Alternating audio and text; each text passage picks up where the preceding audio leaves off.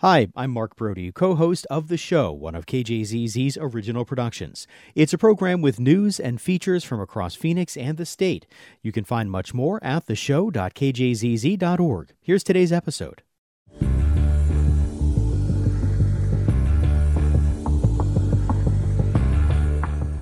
Good morning and welcome to the show here on KJZZ 91.5 in Phoenix. I'm Lauren Gilger. And I'm Mark Brody. Coming up, what campaign finance reports say about efforts by both Republicans and Democrats to control the state legislature. And HIV cases are up 20% in Arizona. What's behind the rise? But first, Republicans in the state legislature and Governor Hobbs have both talked about wanting to extend Prop 123, which raised money for schools and is set to expire in a couple of years.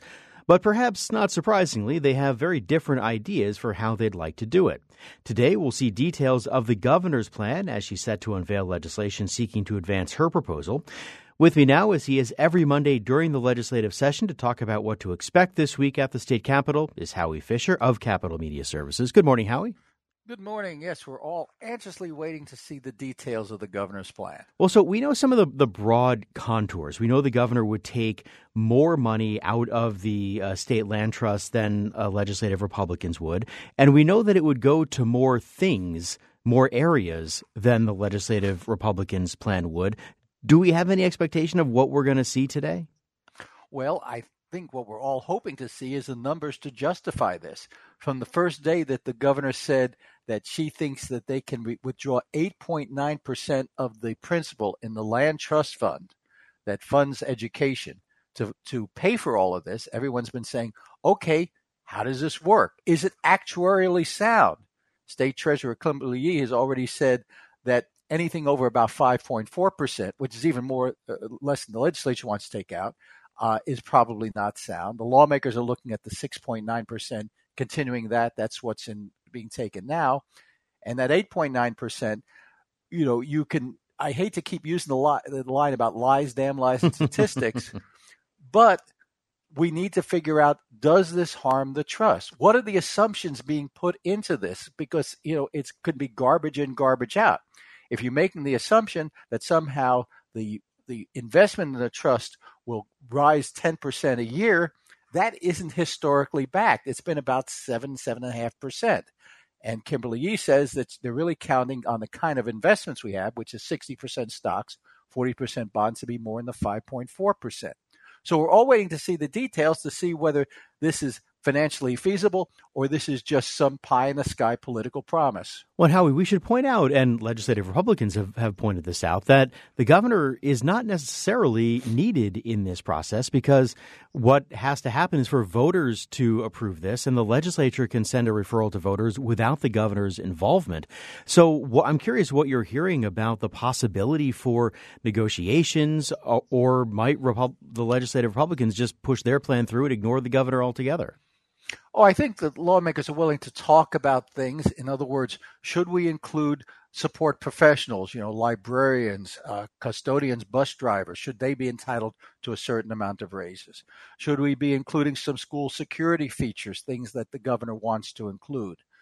But it's going to come down to what they think they can get A, out of the legislature, and B, voters to approve. Now, remember, Prop 123 which is at 6.9%, which was backed by the governor, backed by much of the education community, and eventually backed by Democrats after they didn't like it originally, only passed by 51%. Right. So you really need everyone to be behind this because people will generally vote no on anything that they don't understand. So there's a lot of pressure on everybody to come up with something that everyone can say, well, it's not my ideal plan, but uh, it's better than nothing. All right. So, Howie, something else coming up today. We talked about uh, photo enforcement. And uh, speaking of asking voters to uh, to do something, there was a proposal to ask voters to uh, disallow photo enforcement. That was defeated last week. Looks like uh, it's getting another crack today.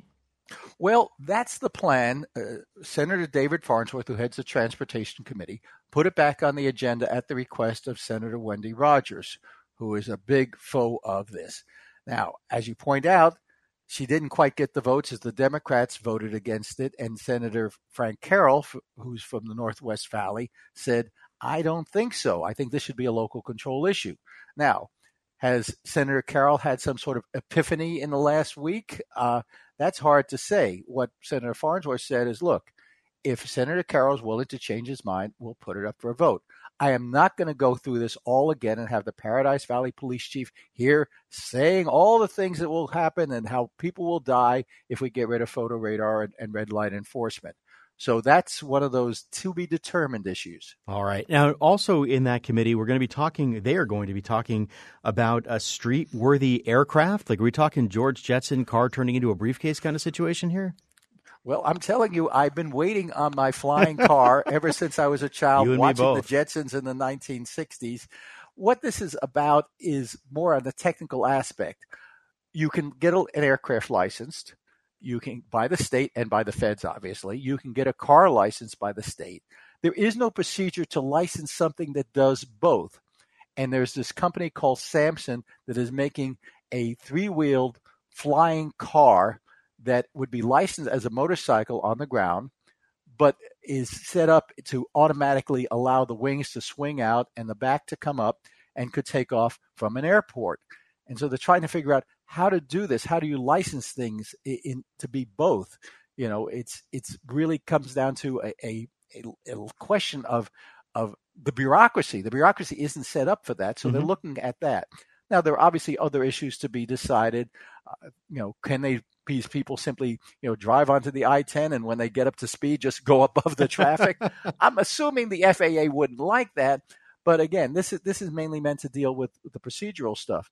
There is one plane on the market. I mentioned the Samson aircraft is about 170,000 for the basic plane. They have uh, upgraded models, and for some people, for a two-seater car, uh, I don't think there's much room for, for storage. But given the price of some vehicles these days, you know, you want to go out and get a nice Lexus or something, or or, or one of these uh, Lucid motor cars that they produce in Casa Grande, it's going to cost you a lot more.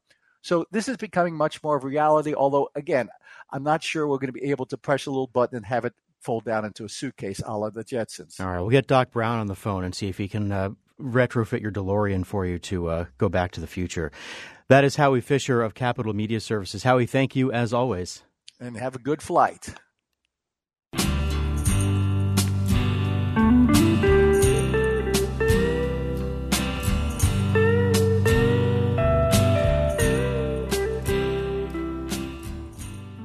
Well, it is, of course, an election year, and while a lot of the conversation is about the names at the top of the ticket, let's head down ballot for a few minutes this morning and take a closer look at how the campaigns for state legislature are shaping up this early in the election year. Republicans hold a paper thin one vote majority in the Arizona state ledge, and Democrats have their eye on taking it away from them in November. And cash is already pouring into those swing races on both sides. Here to tell us more about it all is Wayne Schutsky with KJZZ's Politics Desk. Good morning to you, Wayne. Good morning. All right, so the stakes are pretty high here for both parties. Let's start with how they're looking at this election. Like, what are the Democrats looking at here? What are the stakes for the Republicans? So the, the stakes really are the Democrats now control the governor's office, as everyone knows, and but uh, Governor Katie Hobbs' agenda is really thwarted in many ways by the fact that Republicans control the legislature. So a lot of the legislation she would like to get through and sign just doesn't have a chance because Republicans won't even bring it to a vote, or it uh, doesn't have the votes to get past the majority. Mm-hmm. Um, on the other side, the Republicans, their biggest check on Hobbs is the fact that they control that legislature. So, right. so they are both hyper focused on there's about five races in the entire state that will probably end up deciding who controls the legislature next year. Yeah. Okay. So let's narrow in on some of those races that are going to matter here. Let's start with LD2. This is in North Phoenix. Who have we got here? So we've got uh, Judy Schwiebert on the Democratic side. She's already a, a, lawmaker in the House of Representatives. She's she's been elected multiple times. She's, uh, from what I hear, pretty well liked in that community. A former teacher, a grandmother. She's she's uh, she's got a good connection to that community. On the other side, we've got another uh, familiar face, Shawnna Bolick, who was a, a, lawmaker in the House of Representatives and then um, was recently appointed last year to fill a vacancy. So she holds the Senate seat right mm. now. Um, they're both uh, have fundraised quite well in 2023 you know, even though it was a non-election year, both bringing in, I think uh, Schwiebert had about eighty thousand dollars, and Bolick almost like ninety-five or ninety-six thousand. Right. Okay. So, I mean, these are not the billions of dollars we talk about with national campaigns, right? But, but how much does that add up to? Like, give us a sense of how much somebody in another district might, you know, raise for an election. Yeah, you have to look at everything in, within context. So these, yeah, these aren't U.S. Senate races, presidential right. elections, but within the context of a local race, outside of a few uh, outliers, that's a lot of money. Mm-hmm. I mean, you in not non-competitive or less competitive races, especially in a non-election year, 2023, you know, I I've seen people who've raised in the tens of you know ten thousand, twenty thousand dollars. So it's, mm-hmm. it's significantly more. Yeah. Okay. So let's move on to LD4 then. This covers parts of Paradise Valley, Scottsdale, Phoenix. This is a split district now, right? Which is kind of an interesting phenomenon. What are we looking at for 2024? Yeah. So, as you said, it's a split district, which just shows that the voters in that district will choose folks of both parties. They, have elected Senator Christine Marsh to the Senate and Laura, uh, who's a Democrat, and then Lara Terech, another Democrat, to the House. And then on the other side, they've elected Republican Matt Gress to the other House seat. He's uh, former budget director for our last governor, Doug Ducey.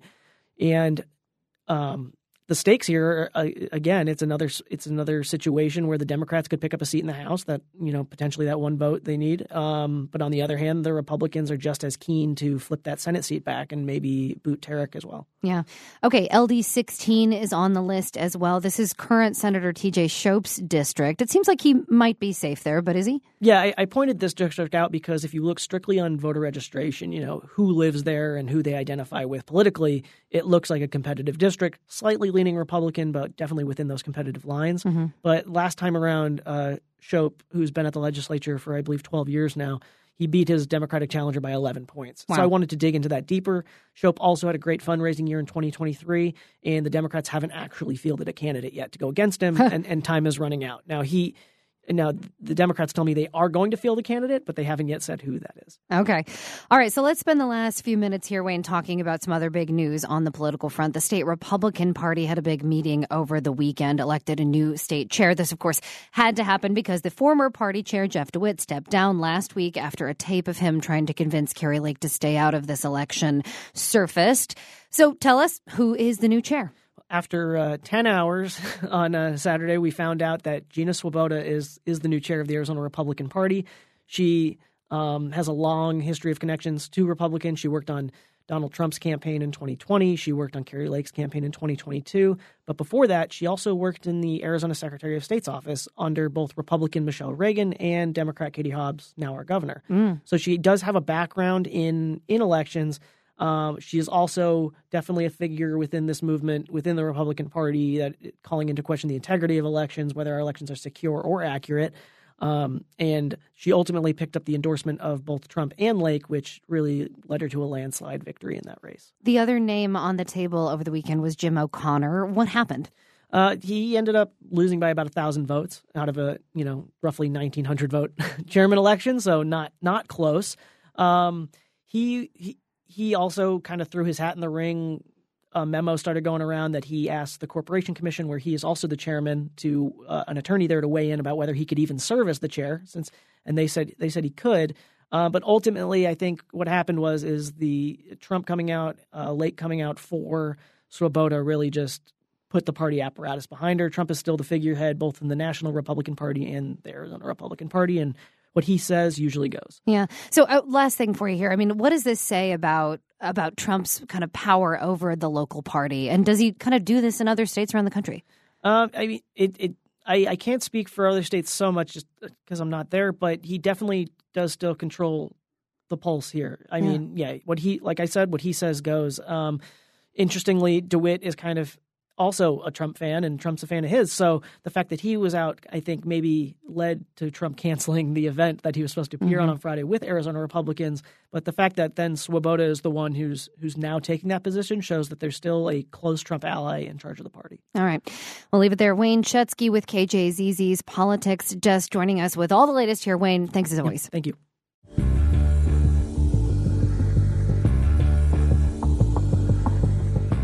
Good morning. It's the show on KJZZ 91.5. I'm Lauren Gilger. And I'm Mark Brody. Coming up, how space lasers are helping scientists study forests here on Earth. So it's been incredibly useful for me uh, from a basic science standpoint to look at large scale drivers of forest biodiversity. We'll hear what these lasers can tell us about the inner workings of these complex systems. But first, School board meetings have become political hotbeds in recent years as the culture wars and debates over book bans have played out there. Now, one Arizona lawmaker wants to make school boards more political by requiring candidates to run with a party listed by their name. Republican freshman Senator Justine Wadsack's SB 1097 was advanced by Republican lawmakers last week. And our next guest says this might be the last thing that schools need. Laurie Roberts is a columnist for the Arizona Republic's opinion pages. And she joins editorial page editor Elvia Diaz this morning to talk more about it. Good morning to you both. Good morning. Good morning. All right, so Laurie, let's begin with you and a little bit of context here. Like school boards have become pretty political of late. Begin with some of that for us. How have we watched this happen? I think that parents really woke up during the pandemic when their schools closed for a long, long period of time and uh, once they began reopening, their eyes had been opened to things that they felt were being taught in the schools that they didn't much appreciate. Um, you, have heard them all before critical race theory, gender ideology, those sorts of things. The feeling that there's pornography in the elementary school libraries, that, that teachers are staying up nights trying to figure out how to indoctrinate your children. So there's this whole group of very conservative parents throughout the country who have um, really awakened to the fact that that school boards are now this hotbed of of conspiracy. And what used to be, I mean, back when I covered school boards, it's the sleepiest place you ever want to be. It's usually just a group of parents and and public school supporters who who agree that to volunteer on this board. They do things like curriculum and, and school policy. And now all of a sudden they've become a battleground in recent years, which is sort of the lead into where we are today. Right, right. So tell us your take on this proposal from Senator Justine Wadsack. I mean, what do you think about this idea of making school board elections political in this way? Well, if you think that the Arizona legislature works well, if you think that the United States Congress works well, that, that these um, very partisan split organizations that you can watch even today, watch the border debate this week. Is this about good policy for America, or is this about splitting off and doing what's right for your party because an election is coming, because Donald Trump says one thing and, and Joe Biden wants another, when most of America is in the middle and just wants some sort of a compromise solution. Mm-hmm. We're going to bring that kind of politics into school board elections now. And according to uh, Senator Wadsack, she would like to not just stop there. I'll, I want to read you the, one of the quotes from her, her hearing last week before the Senate Education Committee. Mm-hmm. This is a quote, direct quote. We should have partisan, maybe, partisan judges. Maybe we should do partisan everybody because right now the world is split, I think, and you have people that want to live their lives by one ideology and others that want to live by another, and they get to choose. So her point is now that we not only need partisan school boards, maybe we need to go back to partisan judges. Hmm. Um, is that really where we want to be going? Do we want judges, for example, who are beholden to a political ideology, or do we want judges who are beholden to uphold the law? It's the same with school boards. Do we want school boards that seek consensus to try to solve the problems and make schools better?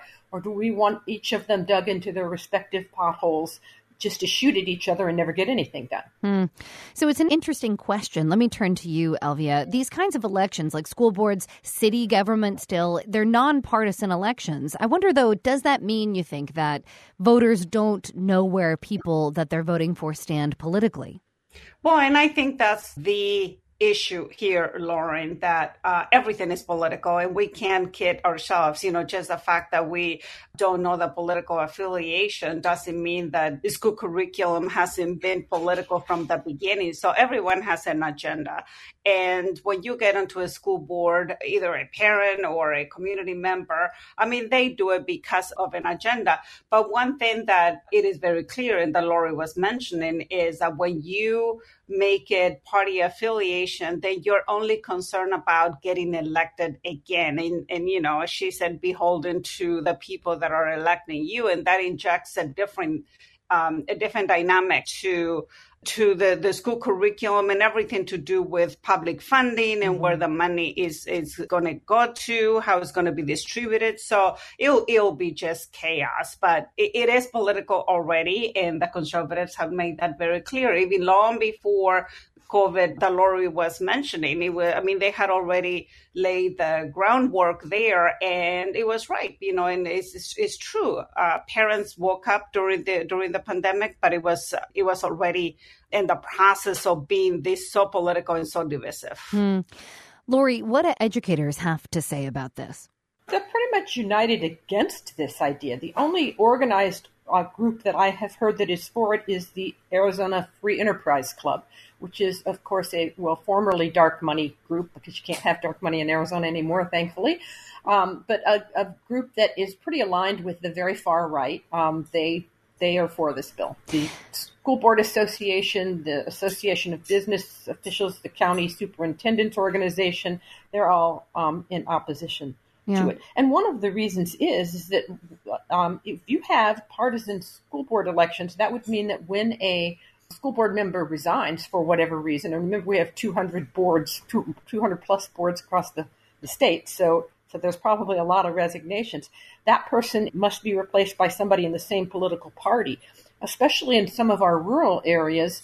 You, you have a hard time finding any warm body who's willing to sit on the school board, much less having to find someone of a particular party that was mm-hmm. elected to the position. So it's just yet one more problem with it. I will point out that 41 states require nonpartisan elections. Only four require partisan elections, and the, the rest the rest of them leave it to the local communities to decide whether or not they want to have partisan elections. Yeah. Let me end with you here, Elvia. I wonder when you look at these sort of nonpartisan elections and how, as Laurie just outlined, most states around the country require this for school boards. There are many other local elections that are also nonpartisan. Do you think the idea of that is enough like like that those kind of very local governmental bodies function better because there is sort of at least a veil of bipartisanship nonpartisanship in these governmental bodies? This, uh, at the very least, is one thing that you don't have to worry about if you are a board member, that you can actually try to work across the aisle literally speaking here and you can really look at what is best for for the children and what is best for parents without having to worry about uh, your political affiliation, people attacking you in the next election or attacking you because you are a member of a certain political party. So, yes, I, I, I do think it makes a difference. Yeah. Okay. We'll leave it there for now. That is Elvia Diaz, editorial page editor with the Arizona Republic, joined by Laurie Roberts, columnist this morning, to talk more about this proposal. Thank you both for coming on. I appreciate your take here. Thank you.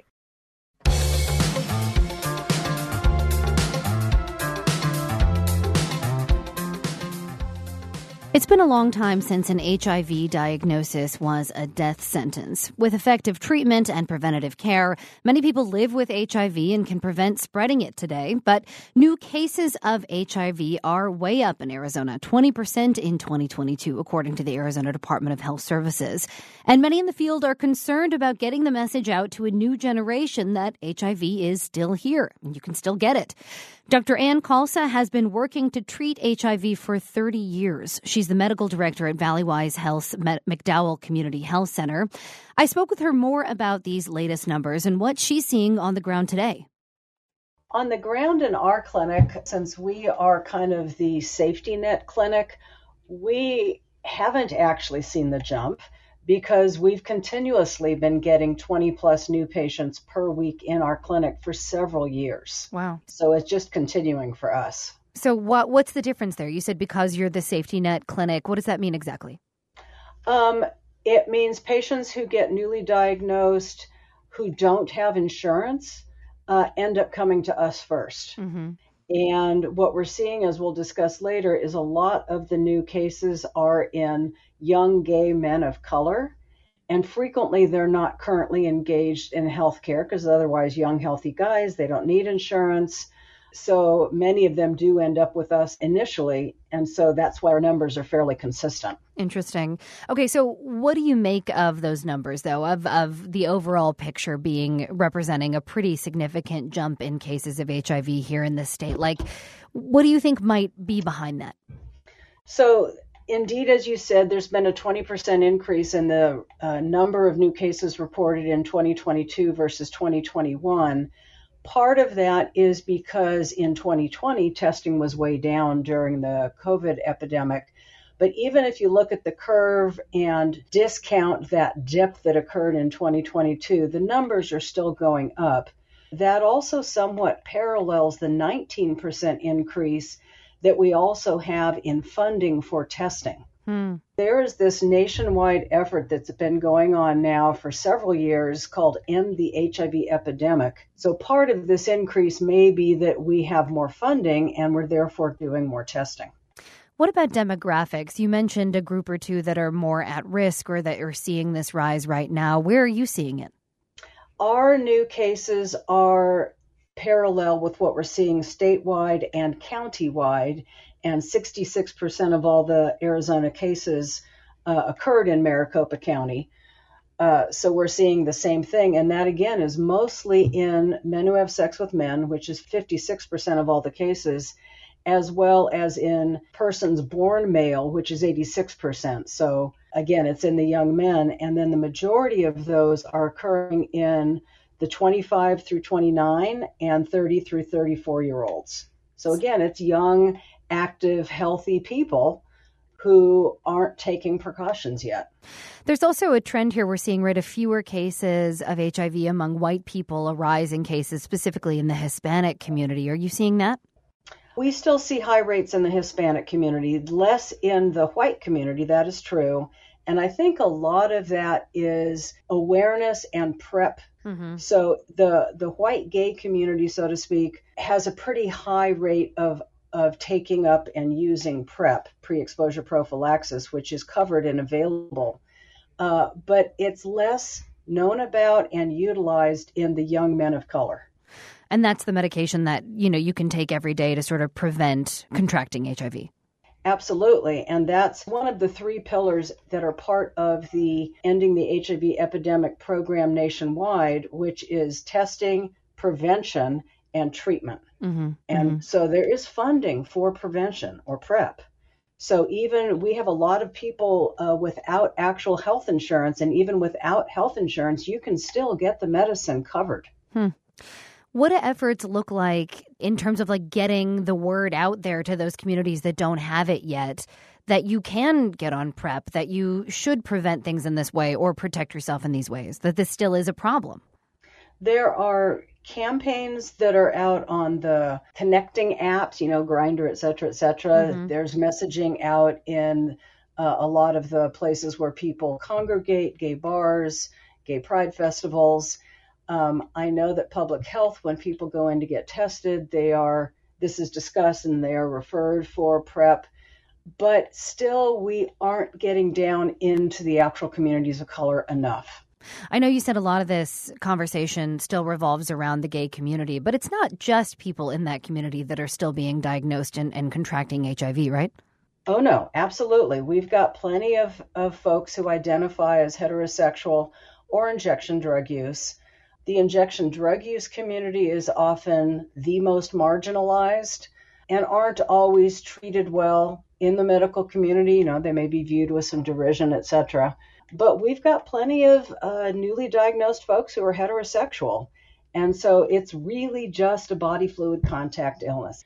So let's talk about the sort of long view on this, which you clearly have. You've been doing this work uh, for, you know, 30 plus years. As you watch these sort of shifts in trends, like go up and down, like there was a point at which HIV and AIDS was killing people, right? And now we are not in that place anymore. But prevention and getting the message out there still is a challenge in lots of ways. Can you kind of put that into context for us with what it's like watching Arise now with your with your long view on it? Absolutely. So I think in a sense it was almost easier back in the day when people were getting sick and dying because there was a sense of urgency. Mm. It's like, oh my God, I don't want to die like I just saw my friends die. I'm going to get in and get treatment, blah, blah, blah. But now it's so much taken the back burner that frequently I have people who are newly diagnosed and they they'll comment that they didn't think it was still a thing. So we don't have enough public attention and awareness of this that it is an ongoing long term issue. And I think the other thing is because this is an illness that is often linked around sexual activity, until we get over our social human hangup about discussing this, uh, then it continues to to bite us from behind because we're not being aware of it. We're not paying attention to it. Where what what we're really trying to do is normalize this to be just another health risk like seatbelts and smoking and cholesterol and it's just another thing that needs to be asked and tested for. In fact, that's one of the emphases in the medical field is to try to make uh, HIV testing a routine part of healthcare. And instead of saying, hey, would you like to do an HIV test so we can be super complete? Reframe it and mm-hmm. say, hey, to be super complete, we do testing for everything. We're going to run an HIV test today. Is that okay? Mm-hmm. Mm-hmm. And then they have to opt out but again, we've got to get people talking about it. And even unfortunately in the healthcare profession, there are many providers who do not want to bring it up because they don't know that it's not a death sentence or they don't want to discuss sex. So even in the healthcare world, this is a challenge. Oh, yeah. Oh, yeah. Is it frustrating, Dr. Khalsa, having done this for 30 years, to watch the numbers go up by numbers like this, by 20%, when it's something that, you know, at one point it felt like maybe we had solved?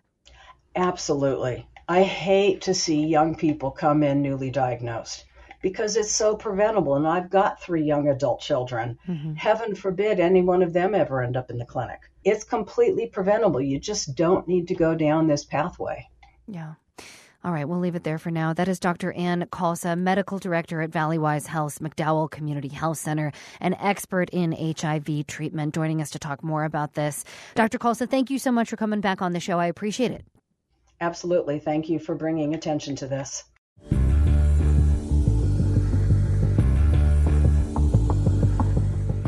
Good morning. It's the show on KJZZ 91.5. I'm Lauren Gilger. And I'm Mark Brodie. The ongoing war between Israel and Hamas has been on the minds of people in Paris as there have been talks there about a potential ceasefire in Gaza.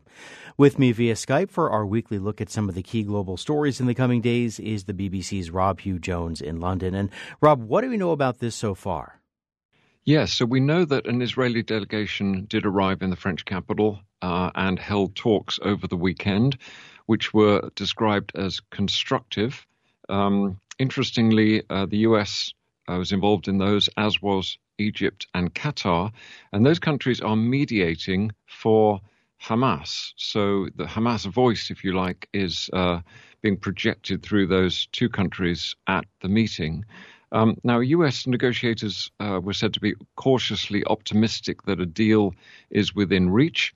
Um, and the proposal is that Israel would suspend its fighting for about two months in exchange for the release of the remaining hostages still held by Hamas. So, of course, this is a really big deal. Could there be a ceasefire? Could there be a return of the hostages?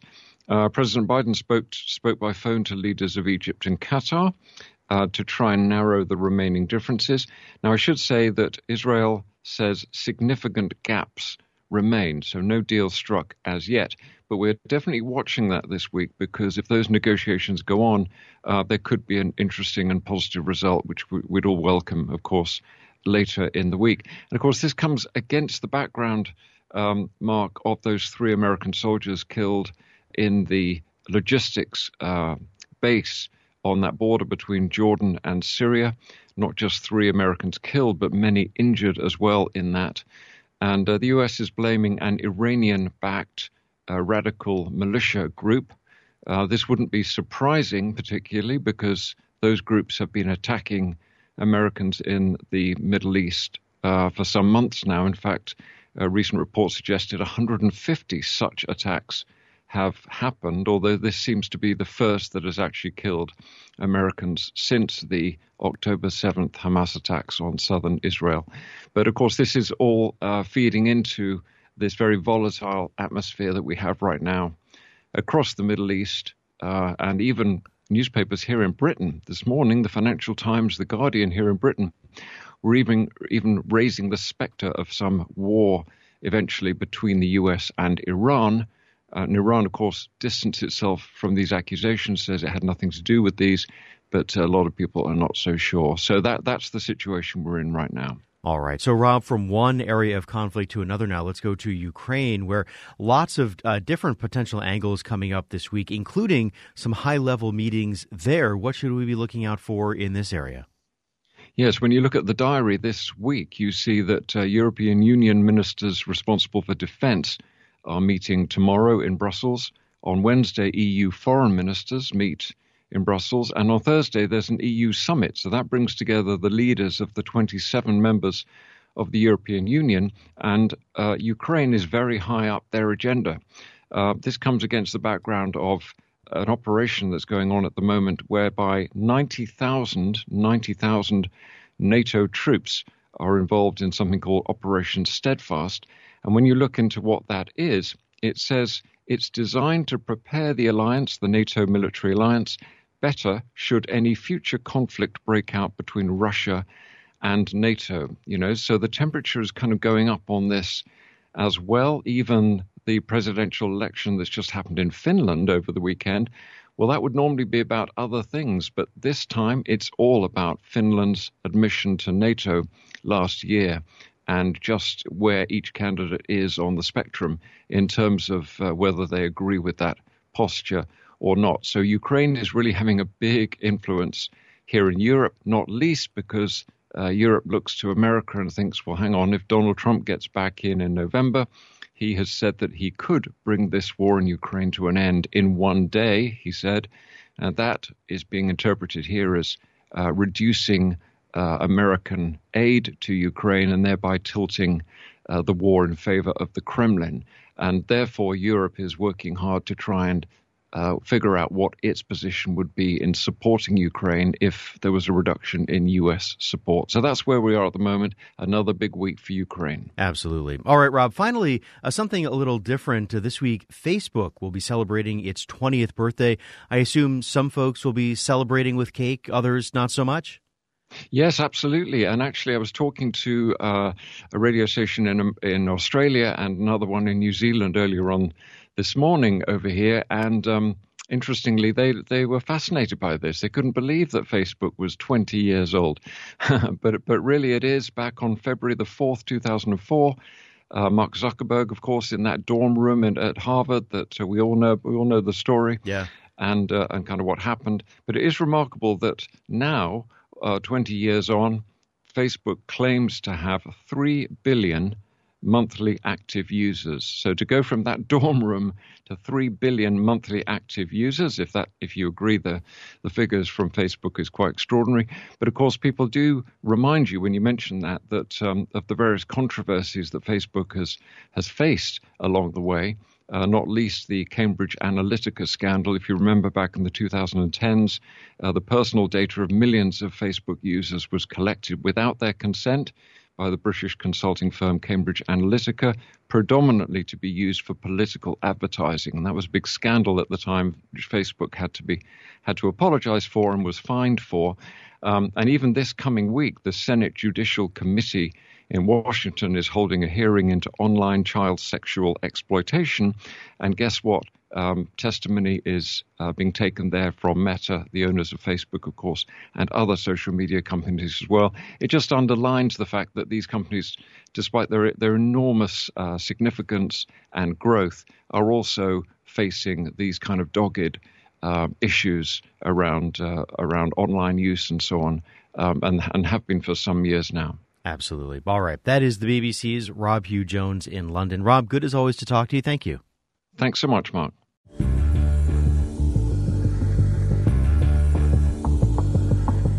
Good morning. It's the show on KJZZ 91.5. I'm Lauren Gilger. And I'm Mark Brodie. Lots of scientists here on Earth are studying forest health and biodiversity, but not many of them are doing that work by using a space laser.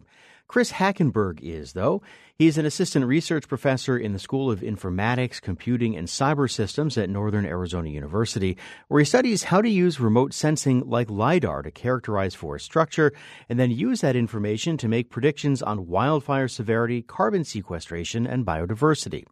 Hakkenberg joins me to talk more about his work. And Chris, what exactly is this kind of LIDAR you're using? What is it and how does it work? Well, there's two primary types of LiDAR that I'm using. The first is airborne, which means it's mounted on a small plane that's flown over over 30 sites across the United States. That's run by the National Ecological Observation Network. Uh, the second piece of LIDAR that we're using is GEDI, is the acronym. That stands for Global Ecosystem Dynamics Investigation, which is a NASA sensor on the International Space Station. Uh, the main difference between the two is that airborne LIDAR is flown over smaller swaths over landscapes, which we can patch together on the scale of about 100 kilometers to 250 kilometers squared. GEDI, on the other hand, uh, is passing overhead every 90 minutes on the International Space Station, and it samples the uh, entire Earth's surface uh, minus the extreme high latitudes at the poles, and that's just because the International Space Station doesn't cross that area. So, what are you able to see with that that you're maybe not able to see and determine from other forms of mapping? So, uh, what's unique about GEDI is that it's the highest resolution and densest sampling of any LIDAR uh, system that's put into orbit. And it's the first designed specifically to measure canopy structure. So, what it enables us to do is to map the three dimensional volume of the forest from space. And by three dimensional volume, what I mean is the vertical distribution of everything you can think of in a forest the branches, the leaves, the needles, from the ground all the way up to the top of the canopy. And what uh, is also unique about GEDI is that it has global coverage. Does having that kind of coverage and maybe that kind of consistent coverage also help you determine when there are changes and maybe detect them a little more quickly? So, the power of GEDI and spaceborne LiDAR in general is the ability to characterize the three dimensional volume of the forest, which we can use to uh, determine things like carbon stored and carbon sequestered, as well as biodiversity habitat. In terms of uh, high frequency detection of, let's say, things like deforestation, uh, there are other sensors that are uh, better tuned to uh, those sorts of investigations. So, when you talk about the three dimensional structure of the forest, I assume that means going beyond trees and, and, really looking at plants and shrubs and basically anything else that might be in or on the forest? Exactly, yeah. So, the ground instruments, for example, terrestrial LIDAR, which is not too different which is from the LIDAR technology that's on some autonomous driving cars, mm-hmm. Um, is able to give us a wonderful, very high resolution view of what's immediately surrounding it. At a slightly coarser scale is the airborne LIDAR uh, that nonetheless gives us a uh, map of forest structure over greater extents, uh, from hundreds to 250 kilometers squared. GEDI gives us a global picture of uh, forest structure, however, at the cost of some of that resolution. So we can get a fairly clear picture of the distribution of branches from the ground to the top, but we're not able to detect individual plants or individual shrubs. We can uh, we get a coarser signal that nonetheless we can use in aggregate across the globe to be a very powerful indicator of, again, things like carbon sequestration and uh, biodiversity habitat. Right. Well, so then on a practical level, like how do you anticipate actually deploying this? Like, in what ways might this be useful to people who do what you do? So it's been incredibly useful for me uh, from a basic science standpoint to look at large scale drivers of forest biodiversity because I can use the single sensor to assess forest structure in places like New Hampshire or Puerto Rico or Hawaii or the Pacific Northwest, very different types of forests, and to assess how the forest structure in those places may be driving or constraining the biodiversity therein. And with statistical models, we can predict a continuous surface of biodiversity across the United States. Uh, in in this study and in other studies, uh, we've been using this to map the distribution of endangered animals like the clouded leopard in Southeast Asia.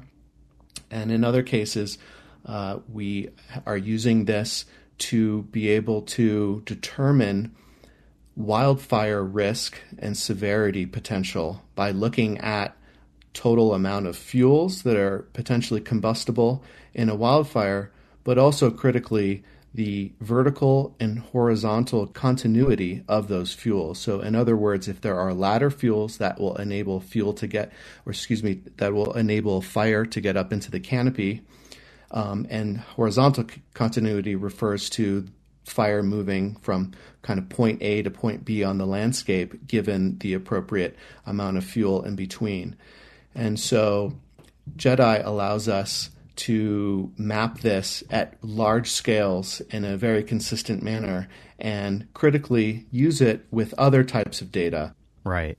So I've got to ask, how cool is it to be able to tell people that you study forest health and what's going on on Earth by using space lasers?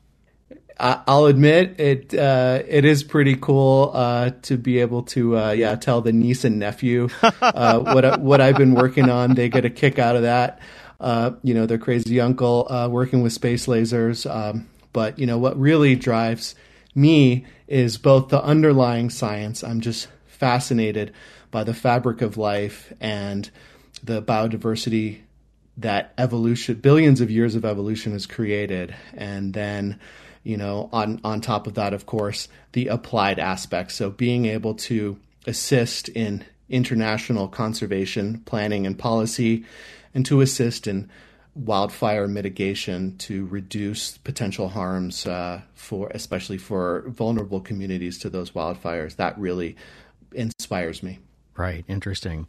All right, that is Chris Hakkenberg, Assistant Research Professor in the School of Informatics, Computing, and Cyber Systems at NAU. Chris, thanks so much for the conversation. I appreciate it. Thanks so much for having me.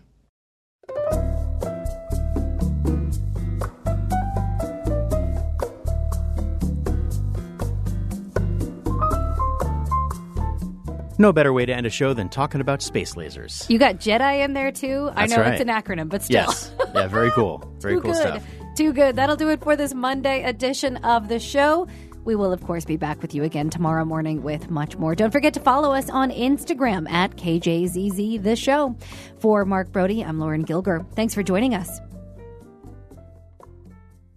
That's it for this episode of the show podcast. To find out more about the stories from today or other episodes, visit theshow.kjzz.org. And you can subscribe to KJZZ's The Show on your favorite podcasting site. I'm Mark Brodie. Thanks for listening today.